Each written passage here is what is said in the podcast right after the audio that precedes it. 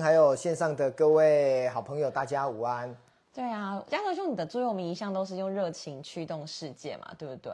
我不晓得你怎么定义热情，因为很多人就会觉得说，哎，那我不热情，好像我要怎么样成为一个热情的人？好，我想，呃，热情在呃这个社会哈，可能或许大家会认为它是一个正向支持，啊，也没错，它是正向。可是呢，我们不能滥用热情。那在我自己生命的呃发展当中啊，我觉得热情有几个特质可以提出来啊。第一个就是他对人呢是感到好奇、新鲜跟呃勇于交流。那对于做事的态度呢，呃，应该是呃也要有一定的章法。可是呢，通常我们是讲人的热情，不是事的热那一条线哈，才不会让人家觉得呃好像呃很害怕你这个过热的太阳也不好。真的，我我们这个访纲都是没有蕊过，然后就直接来问，就是加德兄不愧是一名作家，就是你可以那么快的就把热情区分成好几项的元素，到底这样子就是很快速的文案同整能力是怎么来的？哦，呃，就像我刚刚提到，就是说。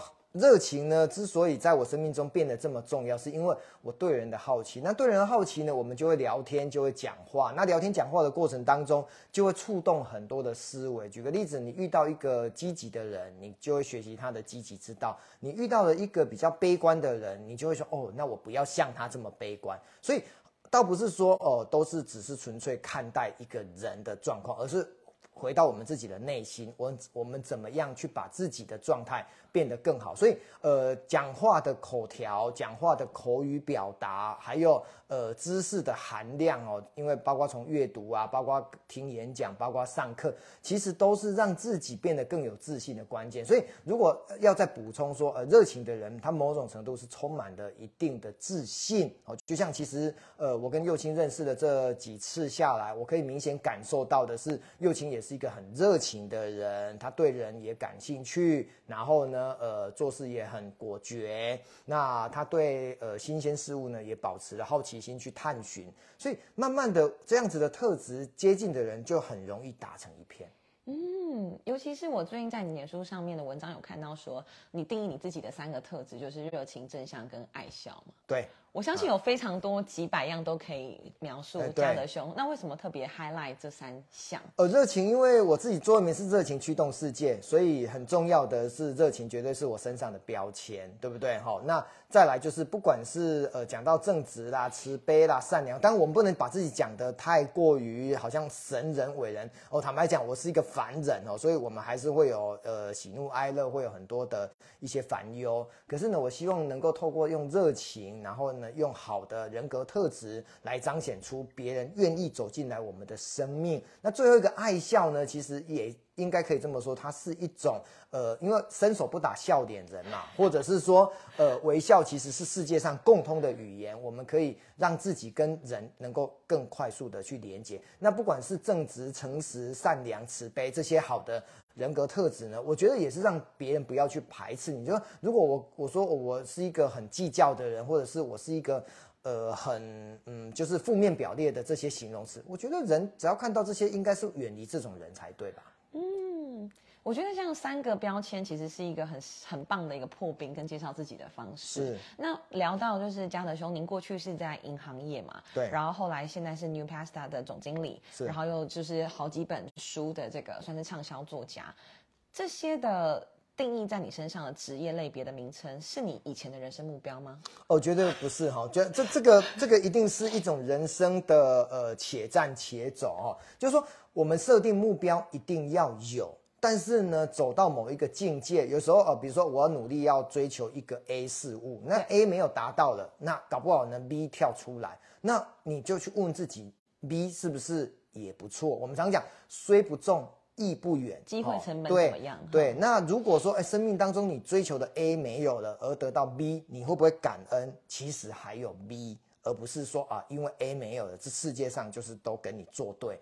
我觉得这个是我生命中之所以能够永葆热情，然后呢非常正向、积极、阳光、乐观的很重要的关键。很多人是没有得到了 A，他就觉得全世界都对不起他。我这是这样子，我没有得到 A，我觉得我还有 B、C、D。就像我们握住了只有一丁点，放开了，全世界都你的。天哪对，这些很多励志的标语对，都可以讲来这么信手呃，有些时候 哦，这个社会不能有太多的心灵鸡汤。可是呢，有些时候我就想一想，我的鸡汤还真多啊。所每一句都是鸡汤没没办法，我我是一个呃，就又刚刚讲到我们在开怀大笑，所以笑出来就会觉得很舒服。然后另外一一个很重要的关键是，你是一个什么样的人，你要很真诚，你要让别人感觉到你不做作，而不要去产生一种好像你表里不一啊，上了电视、上了节目、上了一个活动、上了演讲台，你才很很热情。结果你下了节目之后，你就是哎，我不要跟你讲话，我不是。但是对我来讲，就是我每天就是要这样子，我就很快乐。对，真的就像你脸书上面那一句话，除非要死了，不然都好快乐。哎，对对，就是说，因为哦，这个可以补充一下哈，因为我曾经在安宁病房二十八岁的时候当过一年的志工，所以在安宁病房看到的生死之后，你对于生命的一种期盼跟要求会降低很多。你会知道，呃，只要有呼吸，呃呃，就是只要有呼吸，呃，人生就会有奇迹。然后你看到奇迹会发活着就对，活着就会奇迹，然后你就会知道说，哦，OK，那我就好好的把自己的生命关照好。那钱啊、名啊、利啊，或者是相关的物质，好像它是可以被满足，没错。可是它毕竟是短暂，人最重要是追求心灵的平和跟安宁，而不是一直用啊，你看啊，我我有一亿，我有一千万，所以你要对我怎么样？我我想这样子，我们都会嗤之以鼻，甚至呢翻白眼。我们会觉得啊，什么才是一个最好的人？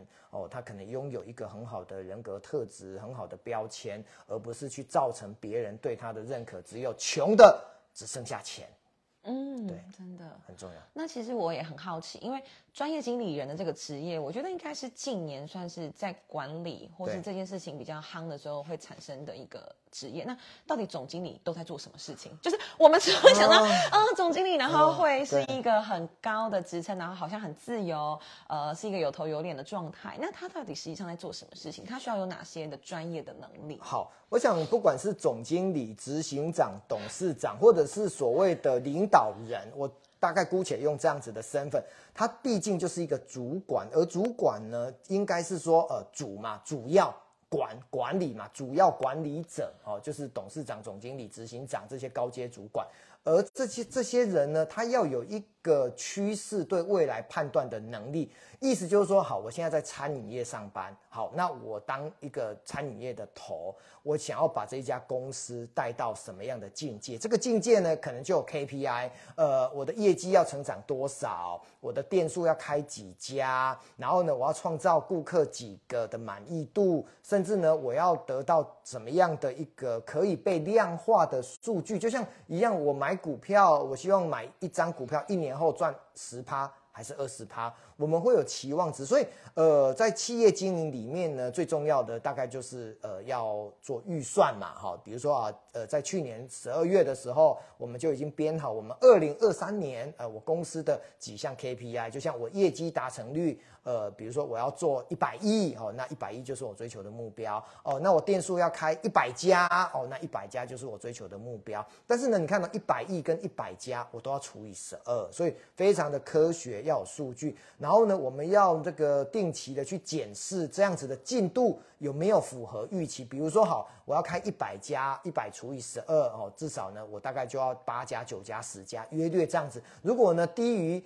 八家、九家、十家，可能我只开了五家，那我就要检讨这个 gap 到底所谓何来。所以专业经理很重要的，他的这个科学理智脑要非常的清楚。但是呢，他有没有感性？感性用在人啊，理性用在做事啊。所以我常讲说哈，这个呃就是美学做人嘛。然后呢，呃，科学做事嘛，科学的东西有数据可量化，有时间，有资源，然后呢，有任何的一个相关的配套，我们才能够当上总经理。所以当总经理难不难？一点都不难，但是难的就是你能不能把数据、把时间、把那个 S M A R T 那个 SMART 六个字拆解出来的那个最科学的做事态度，应用在你的职场工作。这这件事情就大概是这样子去落实。总经理的角色就是把目标完成，然后呢，创造一个员工乐在工作。他可能要学习，比如说，呃，我要求你去呃砍一百棵树哦，那我给你一把斧头。结果呢，你砍到第五十颗斧头都钝了，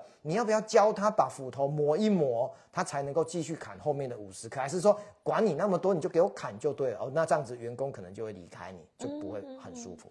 了解，那要不要讲讲 New Pasta 有哪些企业文化是呃你很致力于推广或是执行的？哦，OK，好，New Pasta 现在在全台湾呢，目前有五十七家，而这五十七家的店呢，呃，在北中南，然后甚至东部我们都有店。那我们的核心价值呢，大概就是品味，呃，简单，爱，好，所以我们可以把这个 Core Value 拿来看。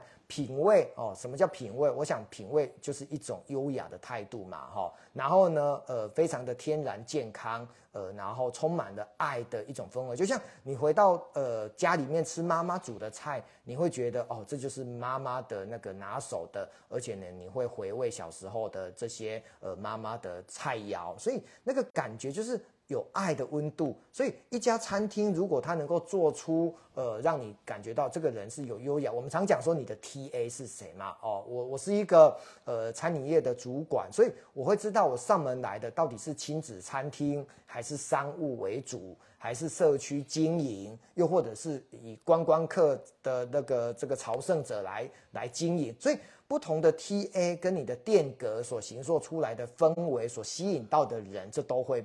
不一样，所以我们检视自己的一个核心价值，我们要创造一个品味简单，然后充满爱的环境。然后我们用意大利面，或者是用披萨，或者是用这种比较属于意式西式的食物来当一个媒介。呃，我常讲说，与其说呃我是在卖意大利面，倒不如说我是在卖一种一种好的交流，或者是一个空间的。故事感什么意思呢？就是说，呃，今天呢，呃，我带幼青到了我们的店去吃饭，呃，所以呢，呃，他点了什么意大利面，他早就忘记了，但是他会记住在这一家餐厅里面的空间，他跟我相处两个小时，他是充满的乐趣，充满的开怀大笑，充满的故事交换。而这个空间虽然是名为卖意大利面的，可是呢，最终留在顾客的心里面，它是一种氛围，它是一种感觉。它是一种人生的印记的故事，我认为这才是开店，呃，慢慢去创造。那当然啦，我们要很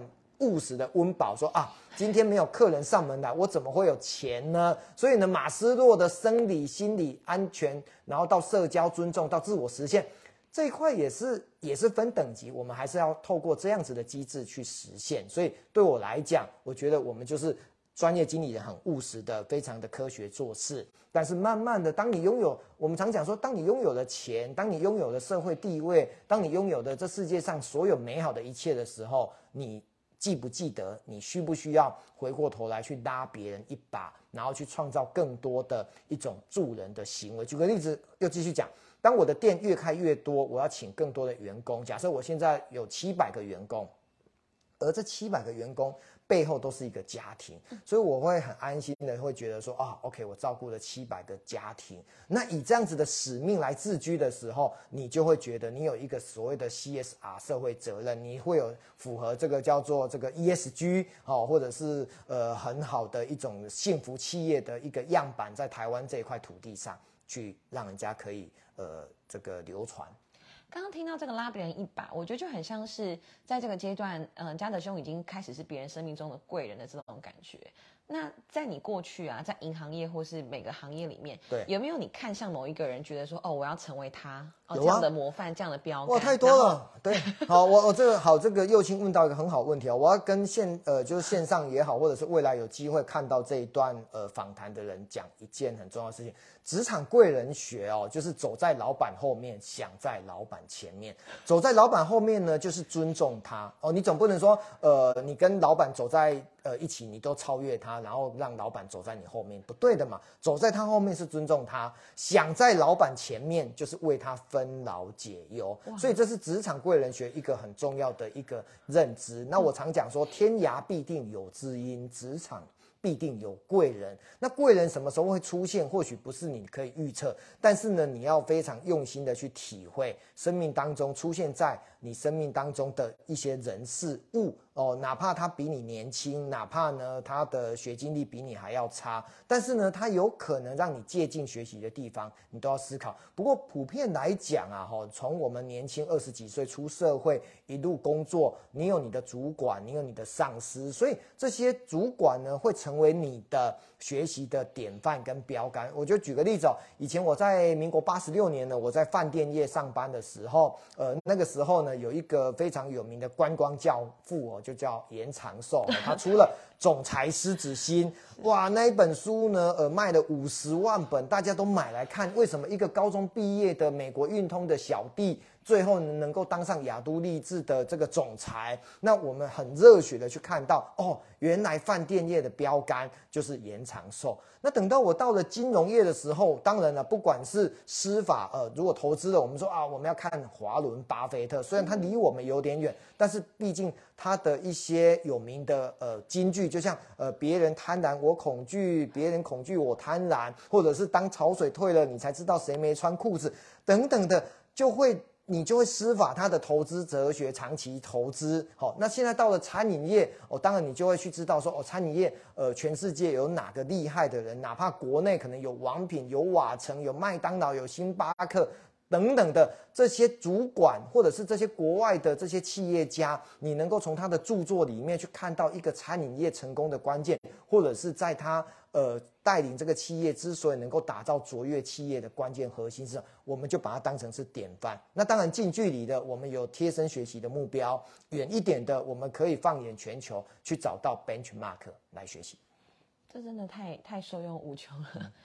走在老板后面，想在老板前面。对，那现在你已经是一名主管了，你在用人的时候，你一定会有那种面试的场合，对对吗？那你会怎么样看？因为或许呃，很多朋友他们都还很年轻，或者他们想要转职，那他们可能在哪些上面要去着手，或者是面试的时候有没有曾经让你很印象深刻？OK，好，这这分两种哦，就是说面试，我面试大概应该面试。不敢讲一万人，但是也有五千人跑跑不掉的哦。我从民国九十一年开始担任主管开始哦，面试一定有所谓的 SOP，我们就可以讲说啊，你可以聊聊天也是面试，你可以很严谨的也是面试。通常呢，我是介于这两者之间。如果呢，呃，该严谨我一定很严谨，我会判断这个人，比如说我应征一个财务人员。他到底有没有数理分析能力、逻辑思辨能力？哦，这可能重点。如果我应征一个行销人员，我说他有没有天马行空的创造能力，或者是企划活动的专长？所以不同的人你会问不同的问题。但是呢，有几个核心价值，我觉得很重要，就是就像我一直认为，你是不是一个呃值得信任的人？你是不是一个会有团团队互助的人？你是不是一个自我学习成长很强烈的人？我觉得这三个。一定要具备，就是说他只是倚老卖老，他只是觉得啊，我以前会了，我现在拿来用，他没有继续与时俱进的成长，或者是他跟人的相处是很自私，他觉得他自己好，独乐乐就好了，他不想要众乐乐。哦，这样子的人没有团队精神也不好，所以慢慢的从。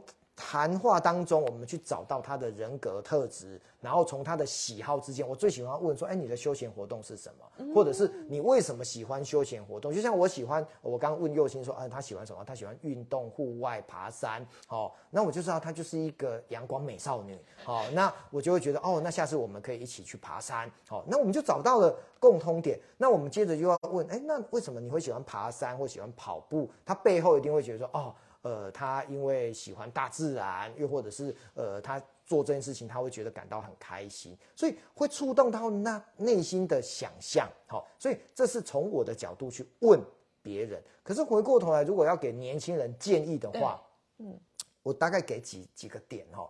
第一个，你有没有发现一件事情？人的第一印象在前三分钟、前五分钟就决定了。所以，如果你是一个热情的人，你显露出拥抱这个世界。对这个社会的好奇跟一种认同度很高的去投入的时候，别人终究会比较能够接受你这个人是一个开朗、阳光、积极、热情。但当然，我这么说不能过了头，因为你过了头，让人家害怕，对，会羞点哈，惊点，对，哦，所以。呃，我会建议很多人在前三分钟、前五分钟，你一定要表现出你的样貌。那个样貌不用刻意的去假装你很热情，而是你要显露呃微笑嘛。我等下跟我服务业有四要哈，呃面爱笑，好啊嘴爱甜，腰爱嫩，卡手爱紧，好，所以这服务的四要，如果你让人家短时间三分钟、五分钟就看懂了，甚至人家发现好像，嗯，你是一个人最怕的排斥的是什么？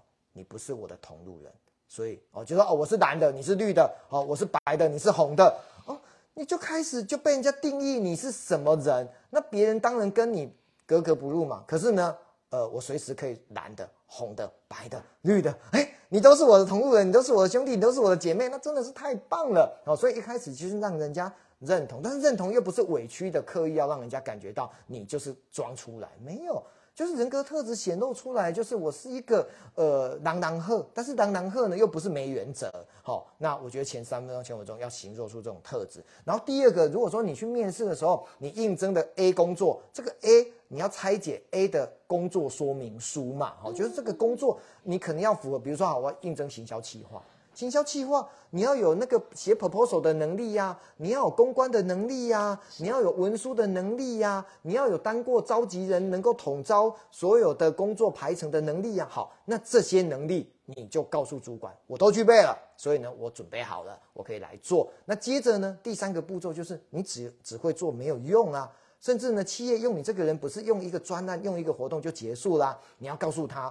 我在这家公司，不管三年、五年、十年，我想要达到一定的里程碑。好，举个例子，又以刚刚例子，我应征一个行销计划，所以呢，呃，我不仅要把公司的活动办好，我不只要让公司的品牌提升，甚至呢，我自己有短期、中期、长期。公司如果未来短、中、长的计划，呃，跟我自己个人能不能 match？好，然后呢，如果可以的话，那我觉得这这这个呃相得益彰，哦，如鱼得水，甚至呢非常的呃互补，哦，产生一个很好的合作机制，那人家一定会用你呀。哦，再来就说，那你什么时候要来上班？好，那我我我愿意给你多少钱？你不觉得这样子就成功了吗？这好像在教面试技巧啊，这个蛮有趣的哈。就把自己的职涯跟公司的未来放在一起看的时候，哇，那个。面试者听到有多感动。对对，当然你不是要去欺骗，但是你做任何事情，你都要让让人家感觉到这件事情其实是很容易的。你刚刚在讲那个三个特质的时候，就是让人信赖啊，团队合作啊，跟终身学习。我怎么觉得跟找伴侣的时候 有点像？哎，都一样。其实生命当然是独立的个体。对，不管你在公司上班跟同事相处，你在家里面跟伴侣、跟夫妻关系，或者是呃，你只要与人连结。我常讲，与人同行也要与人同赢。行呢，就是哎，大家各自往前走。可是呢？呃，遇到了要过过河流，或者是遇到了障碍物，两个能不能互相帮忙？我认为这个也是一个关键。所以你随时随地去想到别人，然后呢，用你自己个人，比如说，哈，我会呃游泳，然后右青呢，呃，很会跑步，好。他是陆军，我是海军，我们怎么合作一起往下走？哈，其实借用别人的力量。哦，最近呢，我一直在宣导一个核心价值哦，这也是我从热情的角度跟呃职责之所在所衍生出来的一个核心工作价值观，就是你要找对的人来帮你，不要自己蛮干，不要自己呢觉得自己很厉害，什么都要靠自己。中国人呢，或者台湾人呢，很容易就是先陷入我自己先来吧，不行，我再找人。校长兼撞中，对，好，听我给他们共金。现在我的思维是，如果一开始我就可以省力，我先找别人来做事，我为什么要不要说浪费时间？我为什么要把自己的时间、精神都耗在一个可以请别人完成？呃，请别人完成只要一分钟，我自己来要一个小时，那我为什么不要节省五十九分钟，自己好整以暇去喝杯咖啡？这个是很多人忽略，所以。找人不找方法是你的优先首选。你把人找到了，然后呢，别人也愿意帮你。这个时候，你又可以去体会到，哎，你当人美外呢？哦，你打了三通电话，三个 A、B、C 都愿意帮你忙。那你不觉得这个社会就是互相帮助吗？我问，呃，不管看到这一次的直播，或者是线上未来回看的人，你去想一件事情：这个社会本来它就是群居的。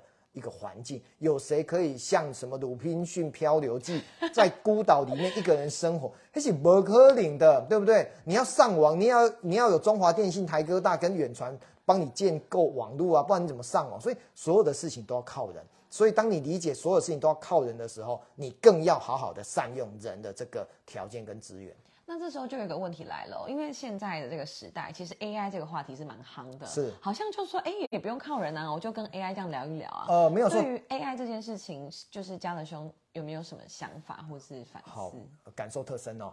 呃，我觉得为什么我不会被取代？因为我有温度，机器人没有温度。嗯，那为什么呃我可以让幼青呃就是感觉到温暖？好、是因为呃我随时可以做出变化。你跟机器人呢，你要有指令才有动作，但是呢，就是你 A 指令，然后呢才会有 A 动作。可是呢，我现在跟幼青聊天呢，我下一个 A 指令，其实呢，它可以举一反三。机器人很难举一反三，就是一个步骤一个动作，再一个步骤再一个动作。所以回到人的关键，就是我们为什么人叫万物之灵？那个灵就是很灵巧、很灵活。所以你要去想啊，你不被取代，就是你会做出机器人在整个城市语言之外，它做不出来的。而我做出来，就像我刚刚讲到，我会举一反三，我会察言观色，而机器人不会啊，它是它是被动的等你给它指令啊，所以它是死的，我是活的，那当然不一样啊。那当然，如果从机器或者是从一些呃工程的角度，我们可以运用这些人来做很多事情哈，这机器人来做，可是。回到人人的本质，我常讲说，呃，举个例子，以我自己餐饮业好了，呃，餐饮业为什么不会被取代？除非科学家发明了一颗药，吃下去终身到死亡那一天都不要再吃饭了，那餐饮业会不见。可是你说可能吗？可能不太可能。但是呢，也有人说，哪怕这一颗药吃下去到八十岁死亡，我都可以不吃饭，他也不要吃这一颗药，因为他觉得他少了太多生命的乐趣嘛。所以。所以每一个行业会有存在的价值，或者是说它之所以不会被取代，一定都有它的独到之处。所以天生我材必有用，你去想嘛，你自己最独特的是什么？而这最独特的绝对是跟机器有一些区隔，有一些呃差异的地方。好，那我常常会鼓励年轻人去思考这个问题，你就不用担心 AI 的来临。嗯，那在书里面其实也有提到利他这件事情，很多人就会说，哦，那所以你过得很好啊，你很多资源啊、你在一个很好的位置，你才有办法利他。那有没有在生命中遇过什么样的挫折，我是让嘉德兄会开始去想说，嗯，这样做真的好吗？但是你还是可以一直保利他的信念。呃，现在问我不准啊，哈，为什么不准？你知道吗？因为我现在好的不得了，说好的不得了呢，然后你就说你好的不得了，你讲那些话都是安慰支持啊，都是你的一种只是片面的一种，呃，好像跟跟人家说啊没什么没什么。我说不是的，我在二十几岁、三十几岁、四十几岁，可能这二三十年来，我跌过的呃呃受过的伤、跌倒过的次数，比任何人都来得多。那你说？你只是不知道啊，或者是线上你看到的我呢？你觉得啊，我们都常说，呃，若要人前显贵，必定人后受受罪。嗯台上十分钟，台下十年十年功。这种古有名训的大家都懂，所以呢，我们不用去羡慕哦，他成功拿金牌，他成功的拿到赚了很多钱，然后你就觉得他是幸运的，天上掉下来的。No，没有一个人呢是没有经过任何的挫折而得到任何的好东西。如果有的话，就像中乐透啊，我真的很幸运，我中了一亿的乐透。通常呢，如果你去看嘛，不管美国的或者是世界各地的呃这种乐透，这些钱终究都会不见的，所以一定是痛过才会留下来这个印记、这个疤痕，才会让你带着更好的养分跟更好的一种一种一种能量呢，继续往前走。所以呃，那些挫折曾经遇到的呃生命中不可抗的，或者是没有办法改变的，举个例，什么叫不可抗？我们都有家人生病、死亡，甚至悲伤难过的那个状态哦。就举个例子，呃，我国中的时候，我才体会到，哦，我阿公走了，我阿嬷走了，这件事情呢，就开始撞击在年轻的国中岁月。你觉得生命就是这么的青春年华，这么的大好，怎么一个八十岁的老人家他就生个病，然后跌个倒就走掉了呢？所以你会知道，生命原来不是你想的这么的容易。好，那那可能只是一个国中看到别人，所以自己呢，可能呃，不管你考试考差了哦，大学被呃就是被被恶意了，或者是你的一些呃感情被分手了，或者是你的钱被骗了。或者是你的一些种种真的是糟糕到极致，被害了。好，这些呢，可能每个人都会遇到。可是重点是，它是历史的，它是过去的。好，我们常讲说，一朝被蛇咬，十年怕草绳。可是很多人呢，其实是很快的走出阴影。很多人是走不出来的，那当然跟人格特质、跟他的原生家庭、跟他的社会价值观都有关系。可是回过头来讲，我是想的是，呃，如果一个人一直沉溺在悲伤、难过、痛苦当中，他的生命就没有办法去体验了。所以这又回到哲学的命题，就是活着要干嘛？哦，活着是沉溺悲伤，然后再死掉吗？不是的，活着是赶快去体验人生。我不跟你谈宗教，说还有来世，还有前世。你只要谈今生的话，那你能不能好好的去体验？就像右青今天来到我家，说哇，我看到呃吴家德的家里面有一一一座书墙，这种感觉，他就觉得很开心。而我呢，能够把更多人带来家里面做客，能喝杯咖啡聊个天，我也觉得很开心呐。所以对我来讲，生命的挫折这么的多，而我却是不断的在往前走。对过去呢，就叫回顾；对未来呢，叫前瞻。回顾呢，我们就把好的感恩，把不好的检讨，然后呢，前瞻就是为未来的计划做目标、做准备，这样子的人生才会过得更快乐。嗯，那到现在二零二三年也过了大概两个多月，快三个月了，您自己对这个？二零二三的期望展望是什么？又或是未来？好，我每一年呢，在二零二二或二零二一，我每一年都会有做所谓的一个计划，就是我今年如果我要达成五件事啊，我只是随便列举五件事啊，我公司呢能不能达成呃赚多少钱？假设这是一个。一个一个工作对，那第二个呢？比如说我的身体健康啊，我要跑几场马拉松哦，或者是我要呃跑几公里的呃，在这个我的计步器里面。好，那第三个呢？可能哦，比如说我今年要出版一本书，所以呢，呃，我的新书呢要在年中中间的中如期能够完成。或者第四个呢？呃，我每一年呢都要透过我的脸书去帮助。呃，这个社会上需要帮助的，包括偏乡部落的孩子，所以呢，我要募一百万，哦，这就是第四个。那第五个呢？呃，我每次呢，我都会在演讲说，哦，我要认识十个医生，或者是十个律师，或十个会计师，因为这些专业人士可以帮助我拿拿这些资源来帮助这个社会上更需要帮助的人。所以你看哦，我定出这五个目标，很完整，很全面。很科学哦，都有数字，都可量化，而且呢，都可以 on schedule 的去呃，比如说十二分之二已经完成了六六分之一了嘛，现在是三月十号，所以呢，这样子的进度活在我的人生啊啊！如果比如说我举个例子，三年前我定了一个目标，很软性，我要看三十场的电影，嗯，好，就是而且三十场电影是我只要我每次我都不是预告哦，我就是今天有空我就走出电影院，然后呢，比如说这这一家。那个呃电影院呢，它现在正在上映四部片，我就从这四部里面去选一片，我就进去看。我想要在一年当中去看三十部电影，走入电影院。嗯疫情发生了，我根本看了两部就没得看了。所以对，所以呢，这个计划到了年底，当然一定是无疾而终。但是呢，我想，哎，这不是我的问题啊，这是老天爷不让我走入电影院，我也没办法啊，对不对？所以每个人一定要有计划。然后呢，虽然赶不上变化。可是呢，你终究会知道这个原因之所在，你会检讨自己，大概是这样。还是可以很安然自若。我立刻就看到一个，我跑步，所以我存在啊。对对对对对。书中也有提到跑步的 KPI，没错没错。要不要说说跑步这个习惯？哦，我从大概。呃，两年八个月前哈，我 这么没对，两年八个月前的手机有一个，就是不管你是什么 Nike、艾迪达或 Garmin，都有一个软体。然后呢，我规定我自己一个月要跑五十公里。那五十公里，我每一次大概都跑五公里，这也很科学。对，到五公里到八公里，所以我大概就知道我一个月要跑大概十次到八次，八到十次。所以。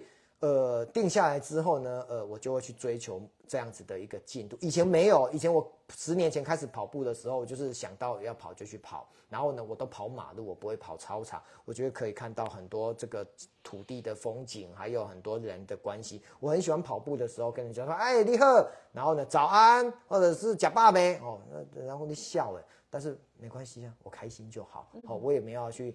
干扰别人，但是通常很多人都是会回应的哈，我就觉得挺好的。所以跑步呢，其实呃有几个，第一个嘛就是运动会健康嘛，第二个呢就是你会看到众生相嘛，哦，那第三个呢就是你会沉淀自我对话嘛。所以这里面呢，我觉得很多的灵感文章，还有很多的核心价值观念，都是从跑步沉淀下来之后所得到的。想要回馈两件事情，一个是我那时候去万纳度当那个算是去采访他们怎么会那么快乐，哦他们在路上每一个人都会跟每个人打打招呼，然后所以我回来的时候在台北我也是这样，然后大家就觉得你怪怪的。哦，对，格格不入啊。然后第嗯二个是那时候我在选举的时候，为了要踏查那个左营男子的那个道路有没有很适合人行来走、行人来走，所以我也是每天都跑一个地方跑了三十天，哇，所以就很呼应就是对嘉德兄跑步的这个起源。对，没错，所以工作就是一种生活，生活也是一种工作。很多人其实不快乐，是因为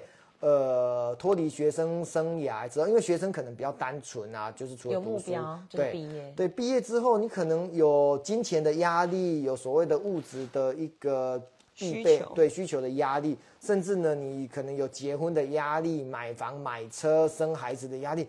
所以，当你把所有的压力都放在自己身上的时候，你会发现你会很很有呃，就是压迫感。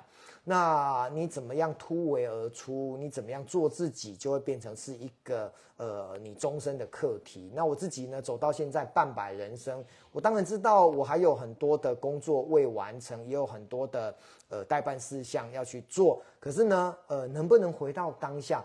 呃，我最喜欢的美学大师蒋勋，他讲了一句话，呃，就是美就是回来做自己。如果你没有做自己，你就非常的狰狞，你就非常的张牙舞嘴，就看起来就是不是让人家很容易亲近。所以你只要好好关注你眼前的自己，现在的自己，你就会得到很快乐。可是回过头来讲，你还是要做计划，因为人呢不能太天真的，一切呢都不去为未来做准备，这样也不好。嗯，但最后一个问题，因为刚刚有提到，就是年轻人的忧虑，有时候就是会活在别人期待，像买房。那今天刚好有篇文章就在讲说，其实很多年轻人已经放弃买房，因为觉得那个数字太遥远，所以就是活一种精致穷。就是其实我没有什么钱，没有什么收入，可是我看到 LV，我看到牛排，哦，我先享受再说吧。哦，OK 因为没有能力在想过去未来的事情。呃，这完全错误。我特别要讲，哎，这是不对的。你花五万块去买包包，不是不能买哦。如果你有能力去买，但是不要用那种啊，我既然买不起两千万的房子，我就来买一个五万块的包包。我觉得这个是一个错误的观念，因为我以前在教人家理财哦，呃，理财优先一定是先从记账，记账呢就会看到你钱花到哪里去。呃，当你的心理生病的时候，你只是用物欲来满足，既然精致穷啊，这是这商人想出来的 一种，或者是心理学家，我都觉得呃，这都是都是假的。好、意思就是说，只有累积，没有奇迹。复利呢是越早开始越好，所以哪怕你现在哦，如果这么说好，我今年五十岁，我现在什么都没有，我现在呢一一无所有，我也可以从现在开始啊。你说哈，五十岁会不会有点晚？如果你活到八十岁，你只剩下三十年了，你存得了一千万或两千万吗？我要讲的重点来了，哪怕我到八十岁，我只存了八百万，买不起一千万的房子，当然你可以贷款了，撇开这个不谈。我的意思是说，那你终究死了。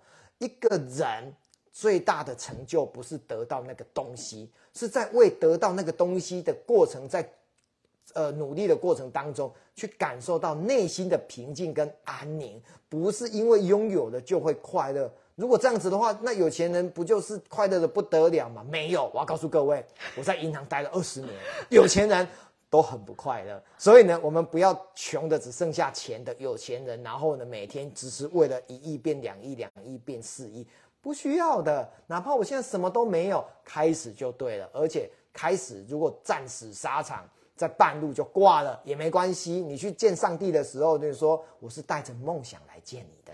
我觉得这很好啊，哦，就是这样子。好啊，那最后还有没有什么补充想跟大家说？没有，谢今天今间。今天谢谢又青来我家哦，我能够把一些观念跟年轻人分享，我觉得也很好哦。虽然呢，呃，我很爱讲，哦各位可以看到右青应该发，我天哪，这个老大哥是怎样 对着镜头 一直还一直还一直讲，你不知道吗？哦，我如果不当总经理，我要去当谐星哦，因为爱笑的特质就会展露，呃，热情正直爱笑，突然爱笑挪到第一名来了，哎，就这样子。谢谢嘉德兄，谢谢好，谢谢线上的各位，拜拜。期待那个这本书之后，年终还有一本书，呃对书名定了吗？呃，差不多了，不过先不透露，因为我也不晓得编辑会不会给我改名字。先保密。对对对好，对，那期待之后的新书分享好。好谢谢拜拜拜拜